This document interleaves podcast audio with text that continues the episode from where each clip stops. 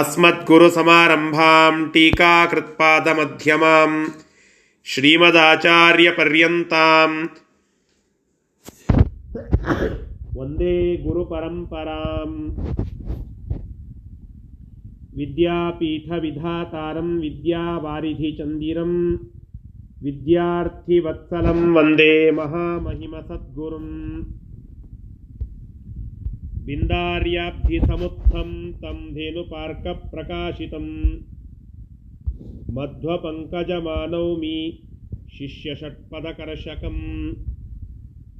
समाश्रयेत् गुरुं भक्त्या महाविश्वासपूर्वकं निक्षिपेत् सर्वभारांश्च गुरोः श्रीपादपङ्कजे।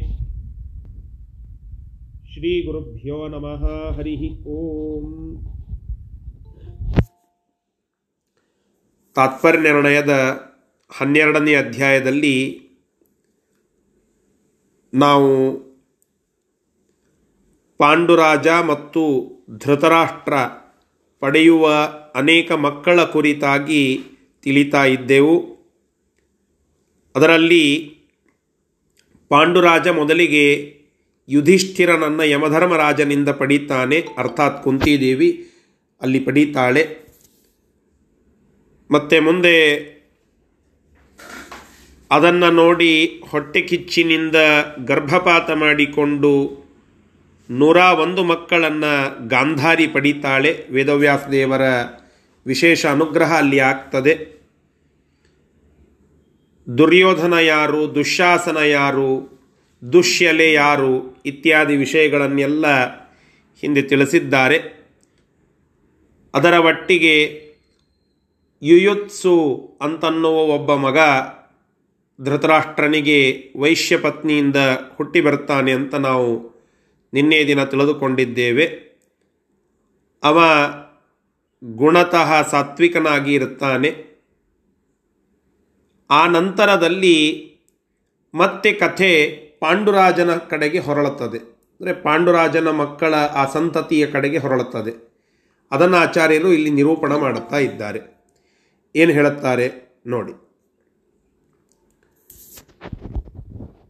ಭೀಮಸೇನ ದೇವರ ಒಂದು ಜನ್ಮ, ಅವತಾರ, ಅದರ ವಿಷಯವನ್ನು ಇಲ್ಲಿ ನಿರೂಪಣ ಮಾಡಿ ತಿಳಿಸ್ತಾ ಇದ್ದಾರೆ ಐವತ್ತನೆಯ ಶ್ಲೋಕದಲ್ಲಿ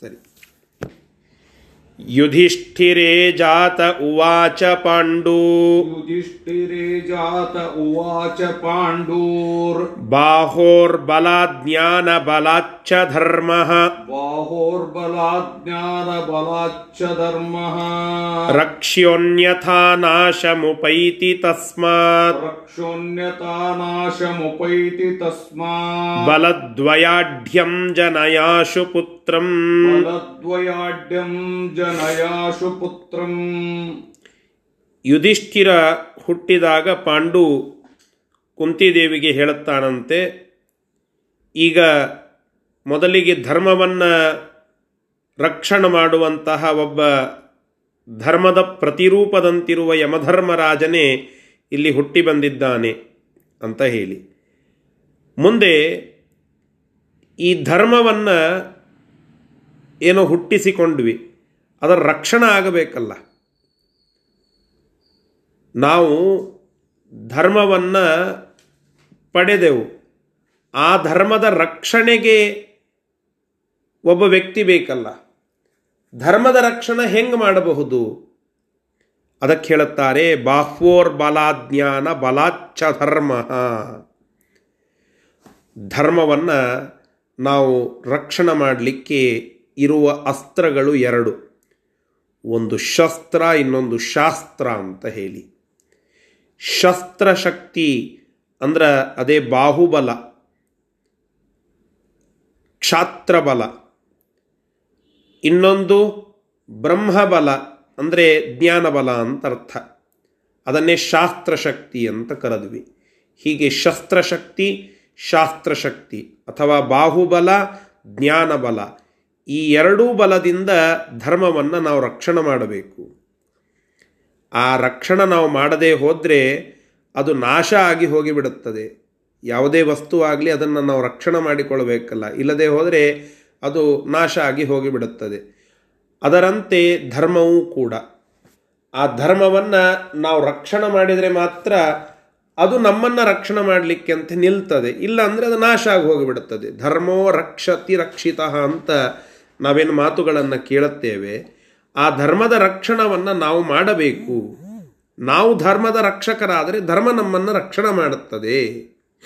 ಆದ್ದರಿಂದ ಆ ಧರ್ಮವನ್ನು ಬಾಹುಬಲದಿಂದ ಮತ್ತು ಜ್ಞಾನ ಬಲದಿಂದ ಈ ಎರಡೂ ಬಲದಿಂದ ರಕ್ಷಣೆ ಮಾಡುವ ಈ ಎರಡೂ ಬಲವನ್ನು ಹೊಂದಿರುವ ಒಬ್ಬ ಮಗನನ್ನು ನೀನು ಈಗ ಪಡೆ ಅಂತ ಹೇಳಿ ಕುಂತಿದೇವಿಗೆ ಆ ಪಾಂಡುರಾಜ ಹೇಳುತ್ತಾ ಇದ್ದಾನೆ. ಕುಂತಿದೇವಿಗೆ ಚಿಂತೆ ಆಯಿತು. ಧರ್ಮಬಲ, ಧರ್ಮವನ್ನು ರಕ್ಷಣೆ ಮಾಡಲಿಕ್ಕೆ ಬೇಕು ಅಂತಂದರೆ ಯಮಧರ್ಮನನ್ನು ಥಟ್ ಅಂತ ಕರೆದು ಬಿಟ್ಟೆ. ಬಾಹುಬಲ ಇರಬೇಕು ಅಂತ ಹೇಳ್ತಾ ಇದ್ದೀರಾ? ಮತ್ತೊಬ್ಬರು ಯಾರೋ ಬಾಹುಬಲ ಇರುವ ದೇವತೆಯನ್ನು ನಾನು ಕರಿಬಹುದು. ಅದರ ಜೊತೆಗೆ ಜ್ಞಾನಬಲನೂ ಇರಬೇಕು ಅಂತನ್ಲೀತೀರಿ ಉನ್ನತ ಮಟ್ಟದ ಬಾಹುಬಲ, ಉನ್ನತ ಮಟ್ಟದ ಜ್ಞಾನಬಲ ಇದನ್ನು ಹೊಂದಿರೋರು ಯಾರು ಅಂತ ಅವಳಿಗೆ ಪ್ರಶ್ನೆ ಬರುತ್ತದೆ. ಅದಕ್ಕೆ ಮುಂದಿನ ಶ್ಲೋಕದಲ್ಲಿ, ಆ, ಪಾಂಡುರಾಜನೇ ಅದಕ್ಕೆ ಉತ್ತರವನ್ನು ಕೊಡುತ್ತಾನೆ. ಯಾರನ್ನು ಕರಿಬೇಕು? ಯಾವ ದೇವತೆಯನ್ನು ನಾವು ಕರಿಬೇಕು ಅಂತನ್ಲಿಕ್ಕೆ ಇಷ್ಟು, ಆ, ಭೀಮಸೇನ ದೇವರ ಅವತಾರದ ಹಿನ್ನೆಲೆಯಲ್ಲಿ ಆಗುವ ಮಾತುಕತೆ. ಇಷ್ಟು ಈ ಶ್ಲೋಕದ ತಾತ್ಪರ್ಯ. ಇದರ ಶಬ್ದಶಃ ಅರ್ಥವನ್ನು ಈಗ ನೋಡೋಣ. ಯುಧಿಷ್ಠಿರೇ, ಯುಧಿಷ್ಠಿರನು ಜಾತ ಅವನು ಹುಟ್ಟಿದಾಗ ಪಾಂಡು ಉವಾಚ, ಪಾಂಡುರಾಜನು ಪಾಂಡುಹು ಉವಾಚ ಹೇಳಿದ. ಆ ಕುಂತಿದೇವಿಯನ್ನು ಕುರಿತು ಹೇಳಿದ, ಮಾತನಾಡಿದ. ಏನಂತ? ಬಾಹ್ವೋಹೋ ಬಲಾತ್ ಜ್ಞಾನಬಲಾಚ್ಚ ಬಾಹುಬಲದಿಂದಲೂ ಮತ್ತು ಜ್ಞಾನಬಲದಿಂದಲೂ ಧರ್ಮ ರಕ್ಷ, ರಕ್ಷ್ಯೋ. ಧರ್ಮ ರಕ್ಷ. ಅಂದರೆ ಧರ್ಮದ ರಕ್ಷಣ ಸಾಧ್ಯ. ಅದನ್ನು ರಕ್ಷಣೆ ಮಾಡಬೇಕು. ರಕ್ಷ್ಯ. ಅನ್ಯಥಾ. ಇಲ್ಲದೆ ಹೋದರೆ ತಸ್ಮಾತ್. ಆ ರಕ್ಷಣೆ ಮಾಡದೇ ಹೋದಾಗ ಆ ಧರ್ಮ ನಾಶಂ ಉಪೈತಿ. ನಾಶವನ್ನು ಹೊಂದುತ್ತದೆ. ಬಲದ್ವಯಾಢ್ಯಂ. ಪುತ್ರಂ. ಈ ಎರಡು ಬಲಗಳನ್ನು ಬಾಹುಬಲ ಮತ್ತು ಜ್ಞಾನಬಲ ಇವೆರಡನ್ನೂ ಹೊಂದಿರುವ ಪುತ್ರಂ ಇವೆರಡರಿಂದ ಆಢ್ಯ ತುಂಬಿದ. ಏ, ಬಲಾಢ್ಯ ಇದ್ದಾನಂತಾರಲ್ಲ ಬಲದಿಂದ ಆಢ್ಯ. ಆಢ್ಯ ಅಂದರೆ ತುಂಬಿಕೊಂಡ ಅಂತ ಅರ್ಥ. ಏ, ದೇಹದಾರ್ಢ್ಯ, ಅಲ್ಲಿ ದಾರ್ಢ್ಯ ಶಬ್ದ. ಇಲ್ಲಿ ಬಲಾಢ್ಯ, ಗುಣಾಢ್ಯ, ಹೀಗೆ ಆಢ್ಯ ಅಂದರೆ ತುಂಬಿದ ಅಂತ ತಾತ್ಪರ್ಯ. ಹಾಗೆ ಬಲದ್ವಯಾಢ್ಯ, ಈ ಜ್ಞಾನಬಲ ಮತ್ತು ಬಾಹುಬಲ, ಇವೆರಡರ ಬಲಗಳಿಂದ ತುಂಬಿದ ಪುತ್ರಂ ಮಗನನ್ನು ಆಶು ಜನಯ. ಬೇಗನೆ ನೀನು ಜನ್ಮ ಕೊಡು ಅಂತಹ ಮಗನಿಗೆ ಅಂತ ಕೇಳಿಕೊಳ್ತಾ ಇದ್ದಾನೆ ಆ ಪಾಂಡುರಾಜ. ಯಾರನ್ನು ಕರಿಬೇಕು ಅಂತ ಕೇಳಿದರೆ ಅವನೇ ಉತ್ತರ ಕೊಡುತ್ತಾ ಇದ್ದಾನೆ ಮುಂದಿನ ಶ್ಲೋಕದಲ್ಲಿ. ಯಜ್ಞಾಧಿಕೋ ಹ್ಯಶ್ವಮೇಧೋ ಮನುಷ್ಯ ಯಜ್ಞಾನಿಕೋ ಹ್ಯಶ್ವಮೇಧೋ ಮನುಷ್ಯ ದೃಶ್ಯೇಷು ತೇಜಸ್ವಧಿಕೋ ಹಿ ಭಾಸ್ಕರ ದೃಶ್ಯೇಷು ತೇಜಸ್ವದಿಕೋ ಹಿ ಭಾಸ್ಕರ ವರ್ಣೇಶು ವಿಪ್ರಃ ಸಕಲೈರ್ಗುಣೈರ್ವರಃ ವರ್ಣೇಷು ವಿಪ್ರಃ ಸಕಲೈರ್ಗುಣೈರ್ವರೋ ದೇವೇಶು ವಾಯುಃ ಪುರುಷೋತ್ತಮದ್ರತೆ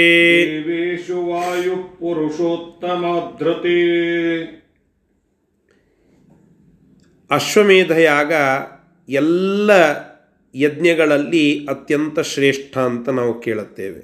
ಅದನ್ನು ಮೀರುವ ಮತ್ತೊಂದು ಯಜ್ಞ ಇಲ್ಲ ಅಂತ ತಾತ್ಪರ್ಯ. ಮನುಷ್ಯರೊಳಗ ಕಾಣಿಸುವಂತಹ ತೇಜಸ್ಸಿನಲ್ಲಿ ಒಂದು ಅಟ್ಮೋಸ್ಟ್ ಪಾಯಿಂಟ್ ಯಾವುದು ಅಂದರೆ ಸೂರ್ಯ. ಸೂರ್ಯನ ತೇಜಸ್ಸಿನ ಮುಂದೆ ಮತ್ತೊಬ್ಬ ಯಾವ ವ್ಯಕ್ತಿಯ ತೇಜಸ್ಸನ್ನು ಮನುಷ್ಯ ನೋಡಲಿಕ್ಕೆ ಸಾಧ್ಯ ಇಲ್ಲ. ಅಂದರೆ ಅಷ್ಟು ಪ್ರಖರವಾದ ತೇಜಸ್ಸು ಮನುಷ್ಯ ಗೋಚರವಾದದ್ದು ಸೂರ್ಯ ತೇಜಸ್ಸು ಅಂತ.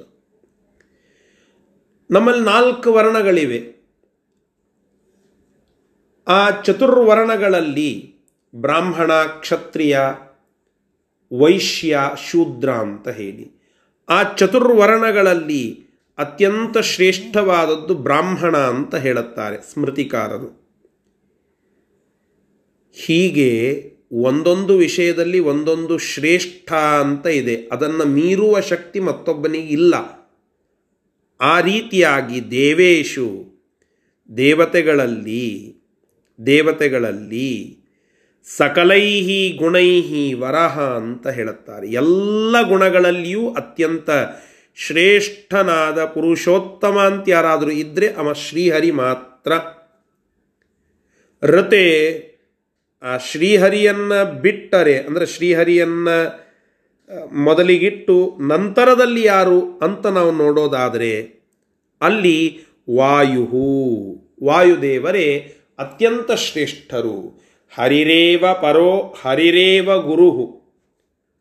ಶ್ರೀಹರಿಯೇ ಪರ, ಅಂದರೆ ಶ್ರೇಷ್ಠನಾಗಿದ್ದಾನೆ, ಅವನೇ ನಮಗೆಲ್ಲರಿಗೂ ಗುರು.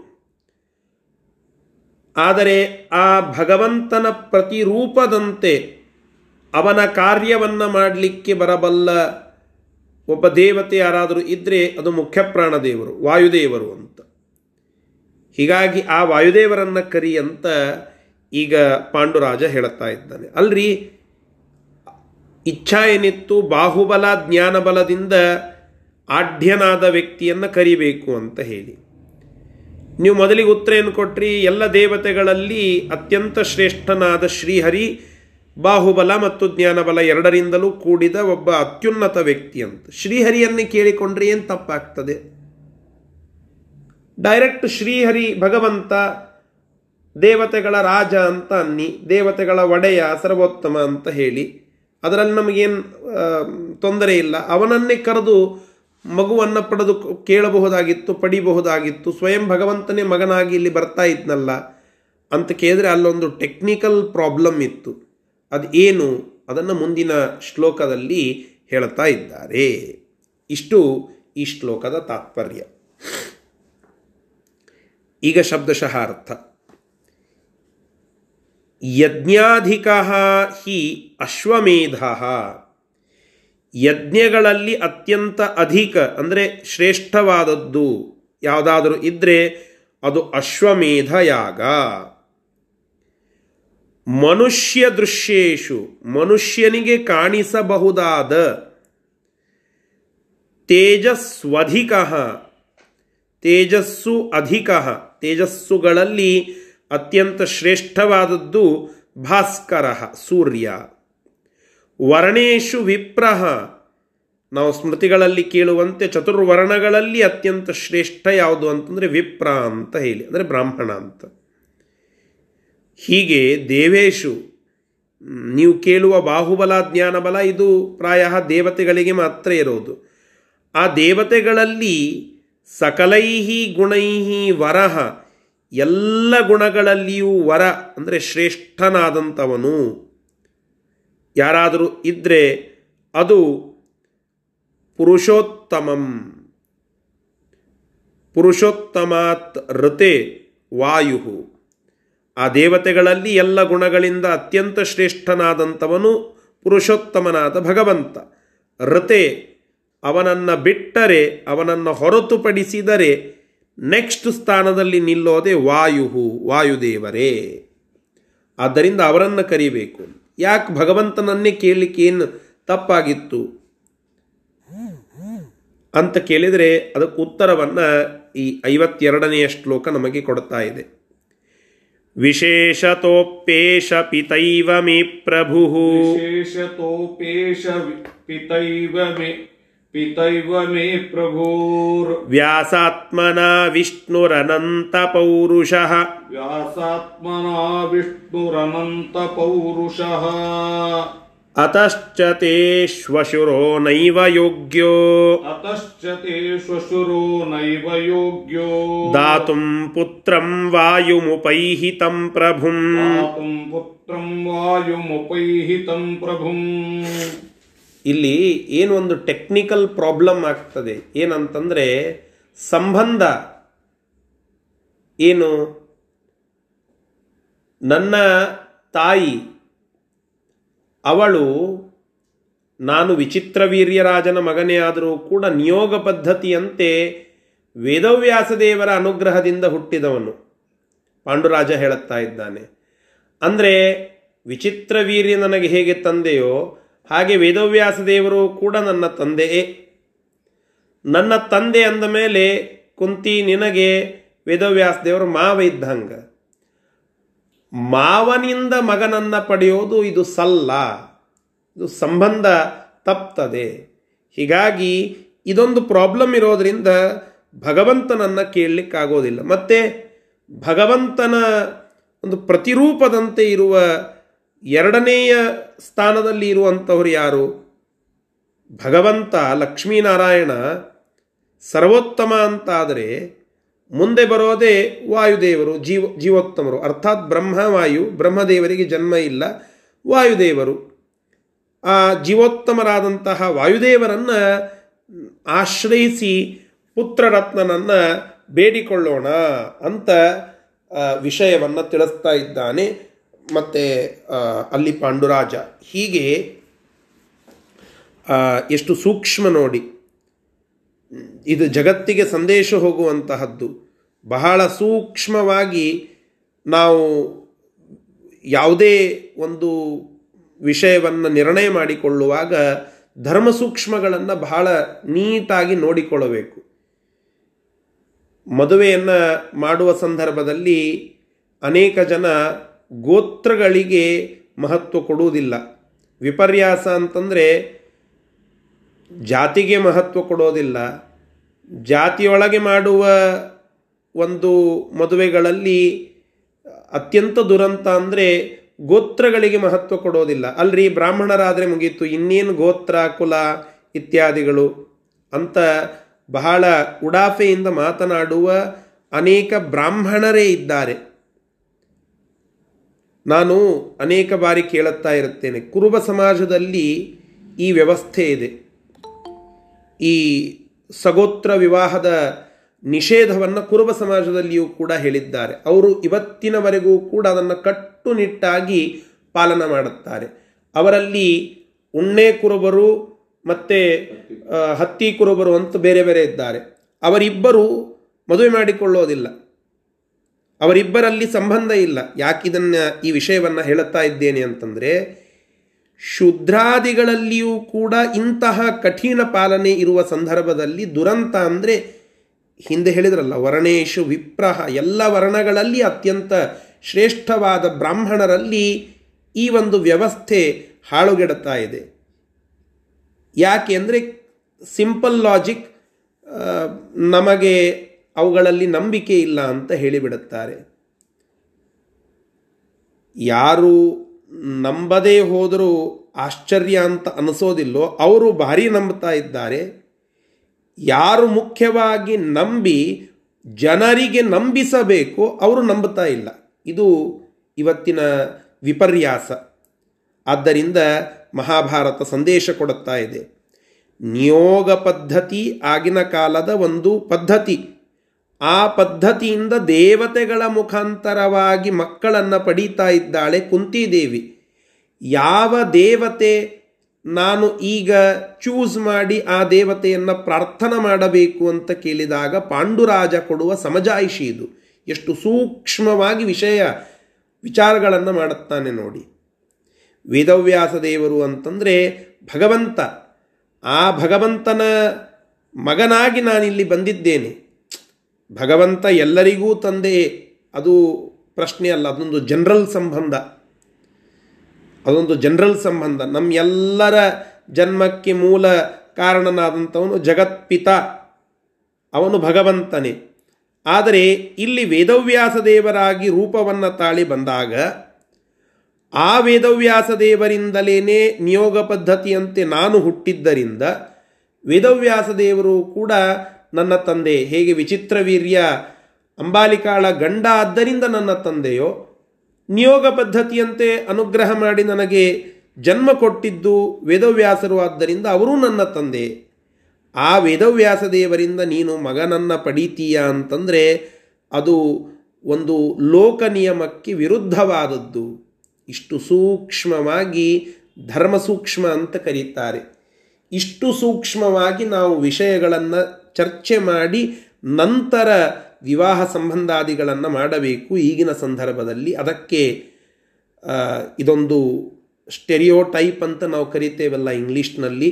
ಒಂದು ಮಾಡೆಲ್ಲಾಗಿ ನಿಲ್ತದೆ. ಇಂತಹ ವಿಚಾರಗಳೆಲ್ಲ ನಾವು ಇವುಗಳಿಂದ ಸಂದೇಶ ಪಡೆದುಕೊಳ್ಳಬೇಕು. ಕಥಾಭಾಗವನ್ನು ಮಾತ್ರ ಅಲ್ಲ, ಕಥಾಭಾಗಗಳ ಒಟ್ಟಿಗೆ ಸಂದೇಶ ಅತ್ಯಂತ ಮುಖ್ಯವಾದದ್ದು. ಇಂತಹ ಚಿಂತನ ನಾವು ನಿಶ್ಚಿತವಾಗಿ ಮಾಡಲೇಬೇಕು. ಅದನ್ನು ಮಾಡದೇ ಹೋದರೆ ಮುಂದಿನ ಅನೇಕ ಆಗು ಹೋಗುಗಳಿಗೆ ನಮ್ಮ ಈ ಕೆಟ್ಟ ನಿರ್ಧಾರಗಳೇ ಕಾರಣ ಆಗ್ತದೆ. ಎಷ್ಟೋ ಜನ ಸಗೋತ್ರ ವಿವಾಹವನ್ನು ಮಾಡಿಕೊಂಡು ಆರೋಗ್ಯಕ್ಕೆ ಸಂಬಂಧಪಡುವಂತೆ, ಬೇರೆ ಬೇರೆ ಪ್ರಸಂಗಗಳಿಗೆ, ಬೇರೆ ಬೇರೆ ವಿಷಯಗಳಿಗೆ ಸಂಬಂಧಪಡುವಂತೆ ತೊಂದರೆಯನ್ನು ಅನುಭವಿಸ್ತಾ ಇರೋದು, ತೊಂದರೆಯನ್ನು ಅನುಭವಿಸಿ ಮೃತರಾದಂಥವರ ಕಥೆಗಳನ್ನು ನಾವು ಇವತ್ತು ಪ್ರಸ್ತುತವಾಗಿ ಕೇಳುತ್ತೇವೆ. ಜಾತಿ ಭಿನ್ನವಾಗಿ ಮಾಡಿಕೊಂಡದ್ದು ಅನೇಕ ಕಥೆಗಳ ವಿವರಣವನ್ನು ನಾವು ನ್ಯೂಸ್ ಇತ್ಯಾದಿಗಳಲ್ಲಿ ಕೇಳುತ್ತಾ ಇರುತ್ತೇವೆ. ಇವೆಲ್ಲ ನಮ್ಮ ಹಿರಿಯರು ಮಾಡಿಟ್ಟದ್ದು ಈ ಸೂಕ್ಷ್ಮಗಳನ್ನು ಒಂದು ಹಿನ್ನೆಲೆಯಲ್ಲಿ ಮಾಡಿಟ್ಟಿದ್ದಾರೆ. ಅವುಗಳ ಪಾಲನವನ್ನು ಮಾಡುವಾಗ ಅಷ್ಟು ಸೂಕ್ಷ್ಮವಾಗಿ ಒಂದು ನಿರ್ಣಯದ ಹಿನ್ನೆಲೆ ಇರಬೇಕು ಅಂತನ್ನುವ ಸಂದೇಶ ಪಾಂಡುರಾಜ ನಮಗೆ ಕೊಡುತ್ತಾ ಇದ್ದಾನೆ. ಅಂತಹ ಆ ಸಂದೇಶವನ್ನು ನಾವು ಪಾಲನ ಮಾಡಿದರೆ ಈ ಮಹಾಭಾರತದ ಓದು ಅದು ಸಾರ್ಥಕವಾದಂತೆ. ಹಾಗೆ ಆ ಪಾಂಡುರಾಜ ಇಷ್ಟೆಲ್ಲ ವಿಷಯವನ್ನು ಚಿಂತನ ಮಾಡಿದ. ಇವೆಲ್ಲಕ್ಕೂ ಮೀರಿ ಒಂದು ವಿಷಯ ಇದೆ. ಅದು ಇಲ್ಲಿ ಉಲ್ಲೇಖ ಆಗಿಲ್ಲ ಅಷ್ಟೇ. ಇವೆಲ್ಲದಕ್ಕೂ ಮೀರಿ ಒಂದು ವಿಷಯ ಇದೆ. ಭಗವಂತನನ್ನೇ ಕೇಳಬೇಕು ಅಂತಂದರೆ ಆ ಕೇಳುವ ಒಂದು ಶಕ್ತಿ ಬೇಕಲ್ಲ. ತಪೋಬಲ. ಆ ತಪೋಬಲ ಅವರಿಬ್ಬರಿಗೂ ಇನ್ನೂ ಪಕ್ವವಾಗಿದ್ದಿಲ್ಲ. ಅಂದರೆ ಭಗವಂತನನ್ನು ಕೇಳುವ ತಪಸ್ಸು, ಆ ಬಲ ಅದು ಇನ್ನೂ ಪಕ್ವವಾಗಿದ್ದಿಲ್ಲ. ಹೀಗಾಗಿ ಭಗವಂತ ಅದನ್ನು ಮಾಡಿಸಿಕೊಡಲಿಲ್ಲ. ಕಶ್ಯಪರು ಮತ್ತು ಅದಿತಿ ಇವರು ಮಾಡಿದ ತಪಸ್ಸು ಅದು ಪಕ್ವವಾಗಿ ಭಗವಂತನನ್ನು ಕೇಳುವ, ಭಗವಂತನನ್ನೇ ಮಗನಾಗಿ ಪಡೆಯುವ ಒಂದು ಶಕ್ತಿಯನ್ನು ಕೊಟ್ಟಿತ್ತು. ವಸುದೇವ ದೇವಕಿಯರು ಆ ರೂಪದಲ್ಲಿ ಕಶ್ಯಪರು ಬಂದಾಗ ಅಲ್ಲಿ ಅವರ ತಪಸ್ಸಿನ ಬಲ ಜಾಗೃತವಾಗಿ ಭಗವಂತನನ್ನು ಬಯಸುವ ಒಂದು ಶಕ್ತಿ ಅವರಿಗೆ ಕೊಟ್ಟಿತ್ತು. ಆ ರೀತಿಯಾಗಿ ಇಲ್ಲಿ ಪಾಂಡುರಾಜ ಮತ್ತು ಕುಂತಿದೇವಿಗೆ ಭಗವಂತನನ್ನು ಬಯಸುವ, ಭಗವಂತನನ್ನು ಮಗನಾಗಿ ಪಡೆಯುವ ಆ ತಪೋಬಲ ಅದು ಇದ್ದಿದ್ದಿಲ್ಲ. ಹೀಗಾಗಿ ಅವರ ಲಿಮಿಟ್ನಲ್ಲಿ ಬರೋದು ಫಸ್ಟ್ ಸ್ಥಾನ ಬರೋದು ವಾಯುದೇವರಿಗೆ. ಹೀಗಾಗಿ, ಆ ವಾಯುದೇವರನ್ನು ಆಶ್ರಯಿಸು ಅಂತ ಕುಂತಿದೇವಿಗೆ ಹೇಳುತ್ತಾ ಇದ್ದಾನೆ ಪಾಂಡುರಾಜ. ಸರಿ, ಇಷ್ಟು ಈ ಶ್ಲೋಕದ ಹಿನ್ನೆಲೆ, ಭಾವಾರ್ಥ ಮತ್ತು ಸಂದೇಶ. ಇದರ ಶಬ್ದಶಃ ಅರ್ಥವನ್ನು ಈಗ ನೋಡೋಣ. ವಿಶೇಷತೋ ಅಪಿ ಅನಂತ ಪೌರುಷ ವಿಷ್ಣು. ಅನಂತ ಪೌರುಷವನ್ನು, ಶಕ್ತಿಯನ್ನು ಉಳ್ಳಂತಹ ಪ್ರಭು ಪ್ರಭು ಸಮರ್ಥನಾದಂತಹ ವಿಷ್ಣು. ವಿಷ್ಣು ಪರಮಾತ್ಮನು ಇಲ್ಲಿ ವ್ಯಾಸಾತ್ಮನ, ವ್ಯಾಸರೂಪದಿಂದ ವಿಶೇಷತೋ ಅಪಿ ಏಷಃ ಪಿತೈವ ಮೇ ಮೇ ನನ್ನ ವಿಶೇಷತೋ ಅಪಿ ಏಷಃ ಪಿತೈವ ಇವ ವಿಶೇಷವಾಗಿ ನನ್ನ ತಂದೆಯೇ ಹೌದು. ವಿಶೇಷವಾಗಿ ಅಂತನ್ನುವ ಶಬ್ದ ಯಾಕೆ ಅಂದರೆ, ತಾಯಿಯ ಗಂಡ ಅನ್ನುವ ಲೆಕ್ಕಕ್ಕೆ ತೆಗೆದುಕೊಂಡರೆ ವಿಚಿತ್ರ ವೀರ್ಯ.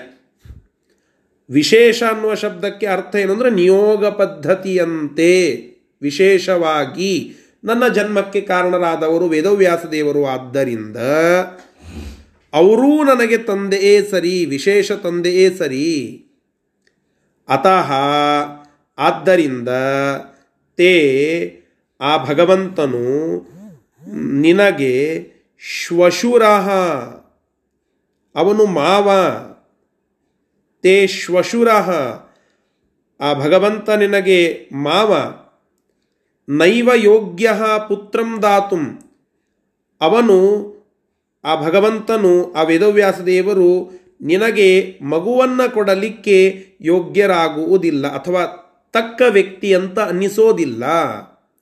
ಆದ್ದರಿಂದ ತಂ ಪ್ರಭುಂ,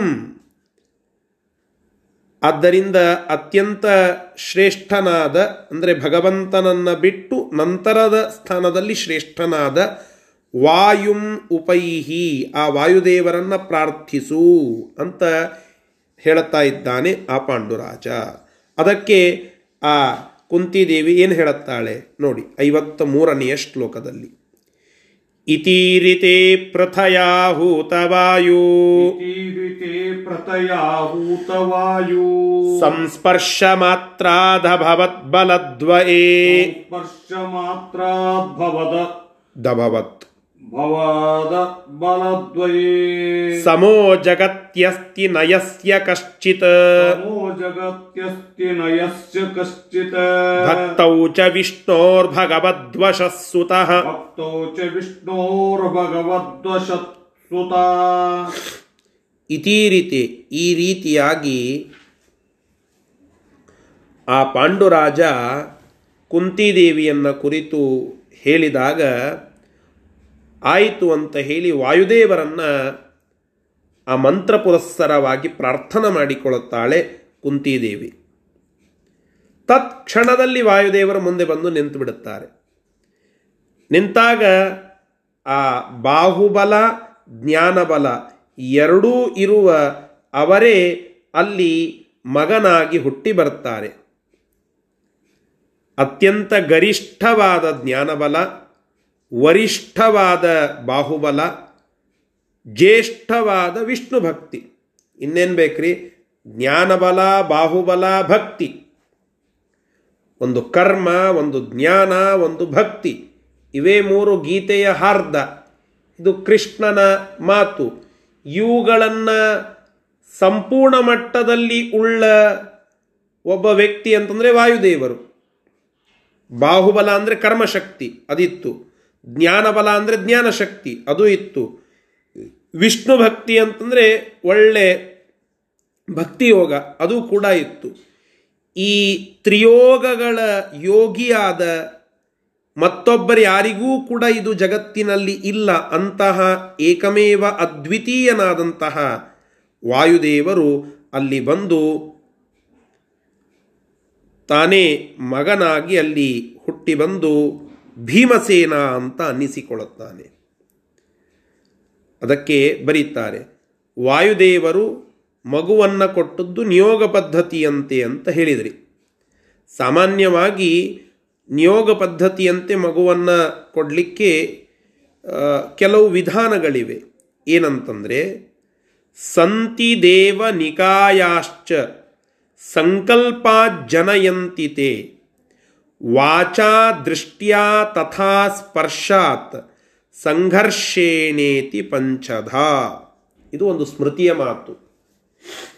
ದೇವತೆಗಳು ಶ್ರೇಷ್ಠರಾದಂಥವರು ತಮಗಿಂತ ಕನಿಷ್ಠರಾದ ಸ್ತ್ರೀಯರಿಗೆ ಮಕ್ಕಳನ್ನು ಅನುಗ್ರಹಪೂರ್ವಕವಾಗಿ ಕೊಡಬೇಕಾದ ಸಂದರ್ಭದಲ್ಲಿ ಈ ಐದು ಬೇರೆ ಬೇರೆ ವಿಧಾನಗಳಿಂದ ಕೊಡಬಹುದು ಅಂತ ಹೇಳುತ್ತಾರೆ. ಒಂದು ಸ್ಮೃತಿ ಹೇಳೋದು. ಹೇಗೆ? ಸಂತಿ ದೇವನಿಕಾಯಾಶ್ಚ ಸಂಕಲ್ಪಾತ್ ಒಂದೇದ್ದು ತಮ್ಮ ಇಚ್ಛಾ ಮಾತ್ರದಿಂದಲೇ ಮಕ್ಕಳನ್ನು ಕೊಟ್ಟು ಬಿಡ್ಬೋದು ಅನುಗ್ರಹ ಮಾಡಿ. ಇಚ್ಛಾ ಮಾಡಿದರೆ ಸಾಕು, ಮಕ್ಕಳಾಗ್ತಾರೆ. ವಾಚ ತಮ್ಮ ಮಾತಿನಿಂದ ರಘುತ್ತಮ ತೀರ್ಥ ಶ್ರೀಪಾದಂಗಳವರ ಆರಾಧನೆ ಬರ್ತಾ ಇದೆ. ಆ ರಘುತ್ತಮ ತೀರ್ಥ ಶ್ರೀಪಾದಂಗಳವರ ತಂದೆ ತಾಯಿಗಳು ರಘುವರ್ಯ ತೀರ್ಥರಿಗೆ ಪ್ರಾರ್ಥನೆ ಮಾಡಿಕೊಂಡ್ರೆ ದೇವಾಂಶ ಸಂಭೂತರಾದ ಆ ರಘುವರ್ಯ ತೀರ್ಥರು ನವರುಂದಾವನಸ್ಥರಾದ ಆ ರಘುವರ್ಯ ತೀರ್ಥರು ಮಂತ್ರಾಕ್ಷತೆಯನ್ನು ಕೊಟ್ಟು, ಅಸ್ತು ಆಗಲಿ ಅಂತ ಹೇಳಿ ಮಾತು ಆಡಿದ್ದೇ ತಡ ಆ ಮಾತಿನ ಬಲ, ಮಂತ್ರಾಕ್ಷತೆಯ ಬಲದಿಂದ ಆ ತಾಯಿಗೆ ಒಳ್ಳೆ ಶ್ರೇಷ್ಠವಾದ ಮಗು ಆಗ್ತದೆ ಅಂತ ನಾವು ಕೇಳುತ್ತೇವೆ.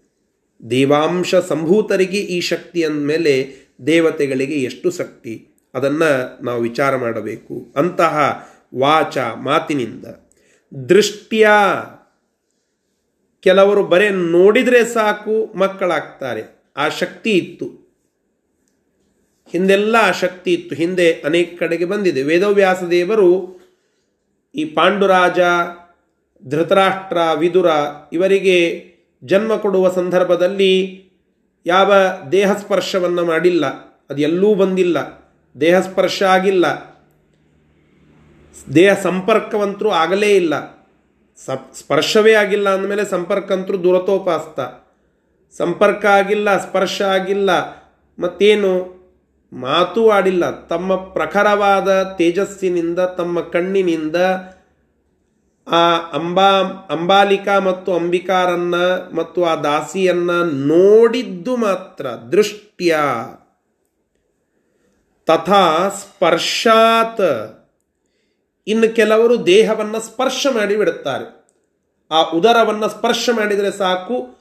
ಆ ಸ್ಪರ್ಶ ಮಾತ್ರದಿಂದಲೇ ಅಲ್ಲಿ ಅವರಿ ಆ ಮಕ್ಕಳನ್ನು ಕೊಡುವ ಶಕ್ತಿ ದೇವತೆಗಳಿಗೆ ಉಂಟು. ಇನ್ನು ಕೊನೆಯದು ಸಂಘರ್ಷೇಣ. ಸಂಘರ್ಷ ಅಂದರೆ ಸಂಪರ್ಕ, ದೈಹಿಕ ಸಂಪರ್ಕವನ್ನು ಮಾಡಿ ಮಕ್ಕಳನ್ನು ಕೊಡುವ ಒಂದು ಶಕ್ತಿ ಉಂಟು. ಒಂದು ಉಲ್ಲೇಖವನ್ನು ಬರೀತಾರೆ. ಆ ಶ್ಲೋಕ ನನಗೆ ಗೊತ್ತಿಲ್ಲ, ಆದರೆ ಇಲ್ಲಿ ಉಲ್ಲೇಖವನ್ನು ಬರೆದಿದ್ದಾರೆ ಅನ್ನೋದಕ್ಕೆ ಅದನ್ನು ಹೇಳುತ್ತಾ ಇದ್ದೇನೆ. ಯಮಧರ್ಮರಾಜರು ದೇಹ ಸಂಪರ್ಕವನ್ನು ಮಾಡಿ ತತ್ಕ್ಷಣದಲ್ಲಿ ಮಕ್ಕಳನ್ನು ಕೊಟ್ಟದ್ದು ಅಂತ. ಒಂಬತ್ತು ತಿಂಗಳು ಹೊತ್ತು ಹೆತ್ತದ್ದಲ್ಲ.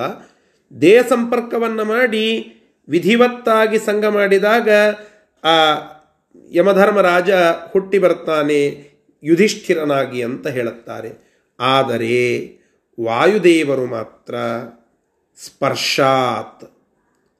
ಆ ಕುಂತಿದೇವಿಯನ್ನು ಸ್ಪರ್ಶ ಮಾಡುತ್ತಾರಂತೆ ಕೇವಲ. ಸಂಪರ್ಕ ಅಲ್ಲ. ಸಂಪರ್ಕಕ್ಕೆ, ಸ್ಪರ್ಶಕ್ಕೆ ಡಿಫ್ರೆನ್ಸ್ ಇದೆ. ಕೇವಲ ಸ್ಪರ್ಶ ಮಾಡುತ್ತಾರೆ. ಆ ಸ್ಪರ್ಶ ಮಾತ್ರದಿಂದಲೇ ಅಲ್ಲಿ ಥಟ್ ಅಂತ ಹೇಳಿ ಆ ಮಗು ಹುಟ್ಟಿ ಬರ್ತದೆ ಅಂತ ನಾವು ಕೇಳುತ್ತಾ ಇದ್ದೇವೆ. ಅದೇ ಮಗು ಭೀಮ ಭೀಮ ಅಂತ ಹೇಳಿಸಿಕೊಳ್ಳುತ್ತದೆ. ಆ ಜಗತ್ತಿನಲ್ಲಿ ಎಲ್ಲ ಕಡೆಗೆ ಭೀಮಸೇನ ದೇವರು ಆ ಹೆಸರಿನಿಂದ ಪ್ರಖ್ಯಾತರಾಗ್ತಾರೆ ಅಂತ ನಾವು ಕೇಳುತ್ತೇವೆ.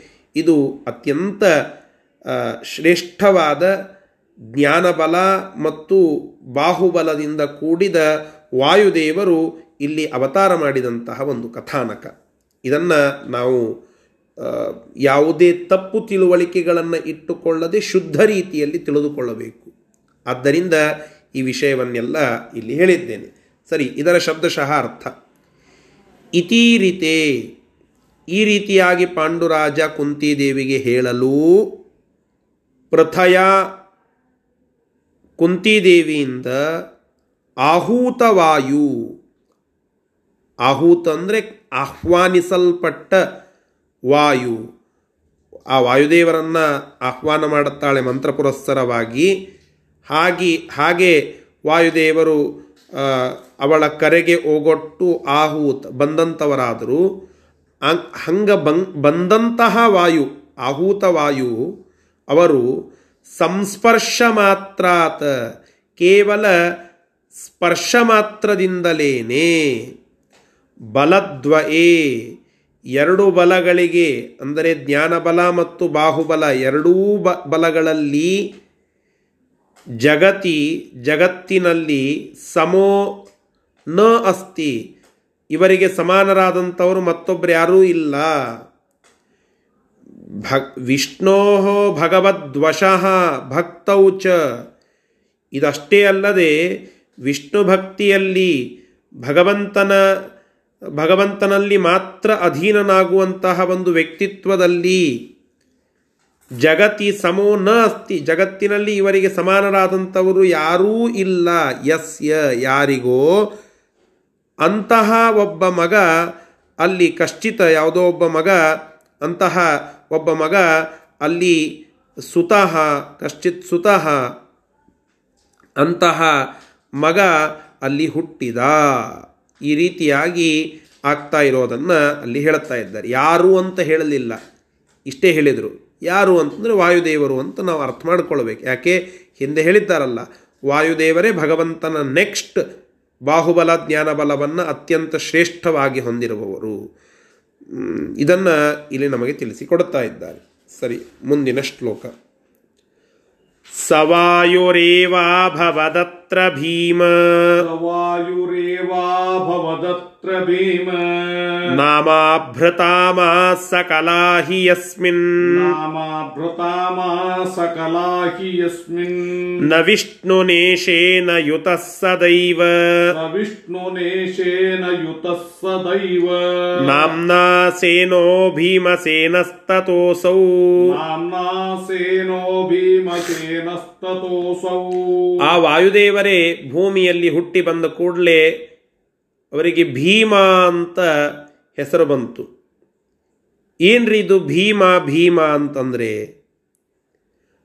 ಅಂತ ಕೇಳಿದರೆ ಅದಕ್ಕೆ ಆ ಶಬ್ದದ ಸ್ವಲ್ಪ ಅರ್ಥವನ್ನು ಬಿಡಿಸಿ ಹೇಳುತ್ತಾ ಇದ್ದಾರೆ ಆಚಾರ್ಯರು. ಯಾವ ಆಚಾರ್ಯರು ಹಿಂದೆ ಭೀಮಸೇನ ದೇವರಾಗಿದ್ದರೋ ಅವರೇ ತಮ್ಮ ಹೆಸರಿನ ಅರ್ಥವನ್ನು ಇಲ್ಲಿ ನಿರೂಪಣ ಮಾಡಿ ತಿಳಿಸ್ತಾ ಇದ್ದಾರೆ ನಿರ್ಣಯದಲ್ಲಿ. ಭೀ ಅಂದ್ರೆ ಭೃತ ಅಂತ ಅರ್ಥ, ಹೊಂದಿದ ಅಂತ ಅರ್ಥ, ಭರಿಸಿದ, ಧಾರಣ ಮಾಡಿದ ಅಂತ ಅರ್ಥ. ಮಾ ಅನ್ಲಿಕ್ಕೆ ಭಾಳ ಅರ್ಥಗಳಿವೆ. ಮಾ ಅಂದರೆ ಲಕ್ಷ್ಮೀದೇವಿ, ಮಾ ಅಂತಂದರೆ ತಾಯಿ, ಮಾ ಅಂದರೆ ಬೇಡ ಅಂತ ಒಂದು ಅರ್ಥ ಮಾಸ್ತು. ಏ ಬೇಡ ಬೇಡ ಅಂತ ಕರಿತೇವಲ್ಲ ಮಾ. ಹಾಗೆ ಮಾ ಅಂದರೆ ವಿದ್ಯಾ, ವಿದ್ಯೆಗಳು ಅಂತ ಅರ್ಥ. ಭೀಮ ಅಥವಾ ಭೀಮ ಅಂತಂದರೆ ಆ ಎಲ್ಲ ವಿದ್ಯೆಗಳಿಂದ ತುಂಬಿದ, ಭೃತ, ಪೂರ್ಣನಾದ, ಧಾರಣ ಮಾಡಿದ, ಧರಿಸಿದ, ಅದರಿಂದ ಆಢ್ಯನಾದ ಇಂತಹ ವಿದ್ಯಾ ಇಲ್ಲ ಅಂತ ಇಲ್ಲ. ಎಲ್ಲ ವಿದ್ಯ, ಜ್ಞಾನೇ, ವಿರಾಗೇ, ಹರಿಭಕ್ತಿ ಭಾವೆ ಅಂತ ನಾವೇನು ಹಿಂದೆ ಕೇಳಿದ್ದೆವು. ಆ ಎಲ್ಲ ಗುಣಗಳಿಂದ, ವಿದ್ಯೆಗಳಿಂದ, ಜ್ಞಾನದಿಂದ, ಬುದ್ಧಿಯಿಂದ ಆಢ್ಯ ತುಂಬಿದ ಶ್ರೇಷ್ಠರಾದ ಆ ವಾಯುದೇವರೇ ಇಲ್ಲಿ ಹುಟ್ಟಿ ಬಂದಿದ್ದಾರೆ ಅನ್ನುವ ಒಂದು ದ್ಯೋತಕವಾಗಿ ಇಲ್ಲಿ ಭೀಮ ಅಂತ ಆ ಭೀಮಸೇನ ದೇವರಿಗೆ ಹೆಸರಿಟ್ರು. ಮತ್ತು ಭೀಮಸೇನ ಅಂತಾರಲ್ರಿ? ಅಂತ ಕೇಳಿದರೆ ಸ ವಿಷ್ಣುನೇಶೇನ ಯುತ ಸದೈವ ನಾಮ್ನಾ ಸೇನೋ ಭೀಮಸೇನಸ್ತತೋಸೌ. ಭಗವಂತ ವಿಷ್ಣು ಪರಮಾತ್ಮನಿಂದ ಇವ ಸದಾಕಾಲ ಯುಕ್ತನಾಗಿ ಇರುತ್ತಾನೆ. ಎಂದೂ ವಿಷ್ಣು ಪರಮಾತ್ಮನ ಸನ್ನಿಧಾನ ವಾಯುದೇವರಿಂದ ಹೋಗೋದಿಲ್ಲ. ವಾಯುದೇವರಲ್ಲಿ ಸದಾಕಾಲ ಭಗವಂತನ ಸನ್ನಿಧಾನ ಇರುತ್ತದೆ. ದೇವರೆಲ್ಲೆಲ್ಲಿ ಇರುತ್ತಾರೋ ಅಲ್ಲಿ ತ್ರಿಕೋಟಿ ರೂಪದಿಂದ ವಾಯುದೇವರಿರುತ್ತಾರೆ ಹರಿಯ ಮತವೇ ಹನುಮನ ಮತವು, ಹನುಮನ ಮತವೇ ಹರಿಯ ಮತವು. ಹೇಗೋ, ಹಾಗೆ ಭೀಮಸೇನ ದೇವರೆಲ್ಲಿಯೋ ಅಲ್ಲಿ ಭಗವಂತನ ಸನ್ನಿಧಾನ. ಭಗವಂತನ ಸನ್ನಿಧಾನ ಎಲ್ಲೋ ಅಲ್ಲೇ ಭಗ, ಭೀಮಸೇನ ದೇವರು. ಹೀಗಿರೋದು ನಾವು ಕೇಳುತ್ತೇವೆ. ಆ ಭಗವಂತನಿಂದ ಸದಾ ಸೇನ ಸ ಇನ, ಸೇನ ಅಂತಾಗಿದೆ. ಇನ ಅಂತಂದರೆ ವಾಯುದೇವರಿಗೆ ಹೆಸರು. ಸ ಇನ ಅಂದರೆ, ಇನನಿಂದ ಕೂಡಿದವನು ಸೇನ, ಅಂದರೆ ಭಗವಂತ ಅಂತ ಅರ್ಥ. ಸ ಇನ, ಇನೇನ ಸಹಿತ ಸೇನಃ.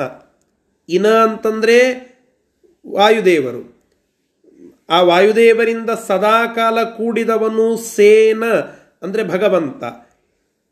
ಆ ಭಗವಂತನಿಂದ ಕೂಡಿದ ಒಬ್ಬ ವ್ಯಕ್ತಿ, ಅಂದರೆ ಭೀಮಸೇನ ಈ ಅರ್ಥವನ್ನು ಅಲ್ಲಿ ಹೇಳುತ್ತಾ ಇದ್ದಾರೆ. ಇದಕ್ಕೆ ನೂರಾರು ಅರ್ಥಗಳನ್ನು ಮಾಡಲಿಕ್ಕೆ ಬರುತ್ತದೆ. ಸುಮಧ್ವ ವಿಜಯದಲ್ಲಿ ನಾವು ಹಿಂದೆ ನೋಡಿದ್ದೇವಲ್ಲ, ನಾನಾ ನೇನು ಅಂತನ್ನುವ ಶ್ಲೋಕದಲ್ಲಿ ಇನ ಅಂತನ್ನುವ ಶಬ್ದ ಮೂರ್ನಾಲ್ಕು ಕಡೆಗೆ ಬಳಕೆಯಾಗಿದೆ ಅಲ್ಲಿ. ಇನ ಅಂತಂದರೆ ಸೂರ್ಯ ಅಂತ ಅರ್ಥ. ಇನ ಅಂತಂದರೆ ಸ್ವಾಮಿ ಅಂತ ಅರ್ಥ. ಇನ ಅಂತಂದರೆ ವಾಯು ಅಂತ ಅರ್ಥ. ಇನ ಅಂತಂದರೆ ಸಖ ಅಂತ ಅರ್ಥ. ಹೀಗೆ ಹತ್ತಾರು ಅರ್ಥಗಳನ್ನು ಅಲ್ಲಿ ಮಾಡಿದ್ದಾರೆ. ಆ ಅರ್ಥದಲ್ಲಿ ತೆಗೆದುಕೊಂಡ ಇನ ಅಂದರೆ ಸ್ವಾಮಿಯಾದಂತಹ ವಿಷ್ಣುವಿನಿಂದ ಸ ಸಹಿತನಾದ ಭೀ ತುಂಬಲ್ಪಟ್ಟ ಮಾ ವಿದ್ಯೆಗಳನ್ನು ಉಳ್ಳ ವ್ಯಕ್ತಿ ಭೀಮಸೇನ. ಈ ಅರ್ಥವು ಕೂಡ ಅಲ್ಲಿ ಹೇಳಲಿಕ್ಕೆ ಬರುತ್ತದೆ ಅಂತೂ ಈ ಸಾರ್ಥಕವಾಗಿ ಭೀಮಸೇನ ಅಂತ ಅನ್ನಿಸಿದವರು ವಾಯುದೇವರು. ಭೀಮಸ್, ಅಂದರೆ ಹೆಸರುಗಳು ಸಾರ್ಥಕ್ಯವನ್ನು ಕೊಡಬೇಕು. ಕೇವಲ ಅವು ರೂಢಿನಾಮಗಳಾಗಬಾರ್ದು. ಅದು ಅನ್ವರ್ಥಕ ನಾಮ ಆಗಬೇಕು. ರೂಢಿನಾಮ ಅಂತಂದರೆ ಸುಮ್ಮನೆ ಏನೋ ಇಟ್ಟಿರ್ತಾರೆ ಅನ್ನೋದು ಹಾಗಲ್ಲ. ಆ ಇಟ್ಟ ಹೆಸರಿಗೆ ಸಾರ್ಥಕ್ಯ ಸಿಗ್ಗು, ಸಿಕ್ಕು ಅನ್ವರ್ಥಕ ಆಗಬೇಕು. ಹಾಗೆ ಇವರ ಹೆಸರು ಅದು ಕೇವಲ ರೂಢಿಯಿಂದ ಬಂದದ್ದಲ್ಲ. ಆ ಹೆಸರು ನಿಶ್ಚಿತವಾಗಿ ಅದು ಅವರಿಗೆ ಅನ್ವರ್ಥಕವೂ ಹೌದು. ಅದು ಹೇಗೆ ಅನ್ನೋದನ್ನು ಈ ಶ್ಲೋಕ ನಿರೂಪಣ ಮಾಡಿ ತಿಳಿಸ್ತಾ ಇದೆ. ಇಷ್ಟು ಈ ಶ್ಲೋಕದ ತಾತ್ಪರ್ಯ. ಇದರ ಶಬ್ದಶಃ ಅರ್ಥವನ್ನು ಈಗ ನೋಡೋಣ. ಸಹ ವಾಯು ಆ ವಾಯುದೇವರೇ, ಸಹ ವಾಯು ಏವ, ಆ ವಾಯುದೇವರೇ ಭೀಮನಾಮ, ಭೀಮನೆಂಬ ಹೆಸರನ್ನು ಪಡೆದಂಥವರಾಗಿ ಅತ್ರ ಅಭವತ್. ಅಲ್ಲಿ ಹುಟ್ಟಿ ಬಂದರು. ಭೀಮನಾಮ ಭೃತ. ಭೀಮ ಅಂತಂದರೆ ಏನು? ಯಾಕೆ ಆ ಹೆಸರನ್ನು ಇಟ್ಟರು ಭೃತ ಮಾಹ ಸಕಲಾಹ ಯಸ್ಮಿನ್ ಭೀಮ. ಸಮಾಸೆ ಬಿಡಿಸ್ಬಿಟ್ರು.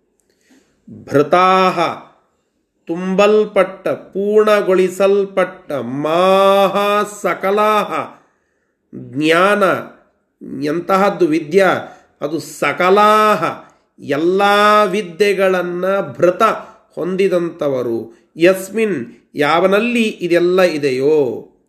ಅವನಲ್ಲಿ ಈ ಎಲ್ಲ ಪೂರ್ಣವಾದ ಗುಣಗಳ ರಾಶಿ ಇರಬೇಕು, ಜ್ಞಾನದ ರಾಶಿ ಇರಬೇಕು. ಅಂತಹ ವ್ಯಕ್ತಿಯನ್ನು ನಾವು ಭೀಮ ಭೀಮ ಅಂತ ಕರೀಬೇಕು. ಅಂತಹ ಆ ವಾಯುದೇವರೇ ಇಲ್ಲಿ ಭೀಮ ಅಂತನ್ನುವ ಹೆಸರಿನಿಂದ ಬಂದರು. ಸ ವಿಷ್ಣುನ ಈಶೇನ. ಆ ವಿಷ್ಣುವಿನಿಂದ, ಆ ಭಗವಂತನಿಂದ, ಈಶನಾದ ವಿಷ್ಣುವಿನಿಂದ ಯುತಃ ಸದೈವ ಯಾವಾಗಲೂ ಕೂಡ ಯುಕ್ತರಾಗಿಯೇ ಇರ್ತಾರೆ. ಆದ್ದರಿಂದ ಸೇನೋ ನಾಮ್ನ. ಸೇನ ಎನ್ನುವ ಹೆಸರೂ ಇವರಿಗೆ ಉಂಟು. ಸೇನಾ ಅನ್ನೋದಕ್ಕೆ ಭಗವಂತ ಅಂತನೂ ಅರ್ಥ. ಸೇನ ಅನ್ನೋದಕ್ಕೆ ವಾಯುದೇವರು ಅಂತೂ ಅರ್ಥ. ಸ ಇನ, ಸೇನ. ಇನಾಗ ಹೇಳಿದ್ನಲ್ಲ, ಇನ ಅಂದರೆ ಭಗವಂತ, ಸ್ವಾಮಿ. ಅವನಿಂದ ಸ ಸಹಿತನಾದಂಥವನು ಯಾವಾಗಲೂ ಸಹಿತನಾಗಿ ಇರುವವನು ವಾಯು.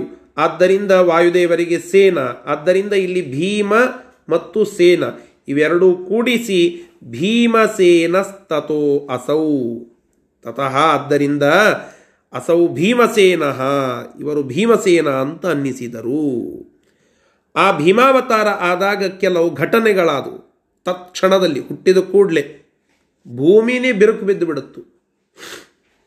ಅಂತಹ ಪ್ರಸಂಗದ ನಿರೂಪಣವನ್ನು ಐವತ್ತೈದನೇ ಶ್ಲೋಕದಲ್ಲಿ ಮಾಡುತ್ತಾ ಇದ್ದಾರೆ. ಅದನ್ನು ನಾಳೆ ದಿನ ಮತ್ತೆ ಮುಂದುವರೆದು ತಿಳಿದುಕೊಳ್ಳೋಣ. ಶ್ರೀಕೃಷ್ಣಾರ್ಪಣಮಸ್ತು ಹರಯೇ ನಮಃ.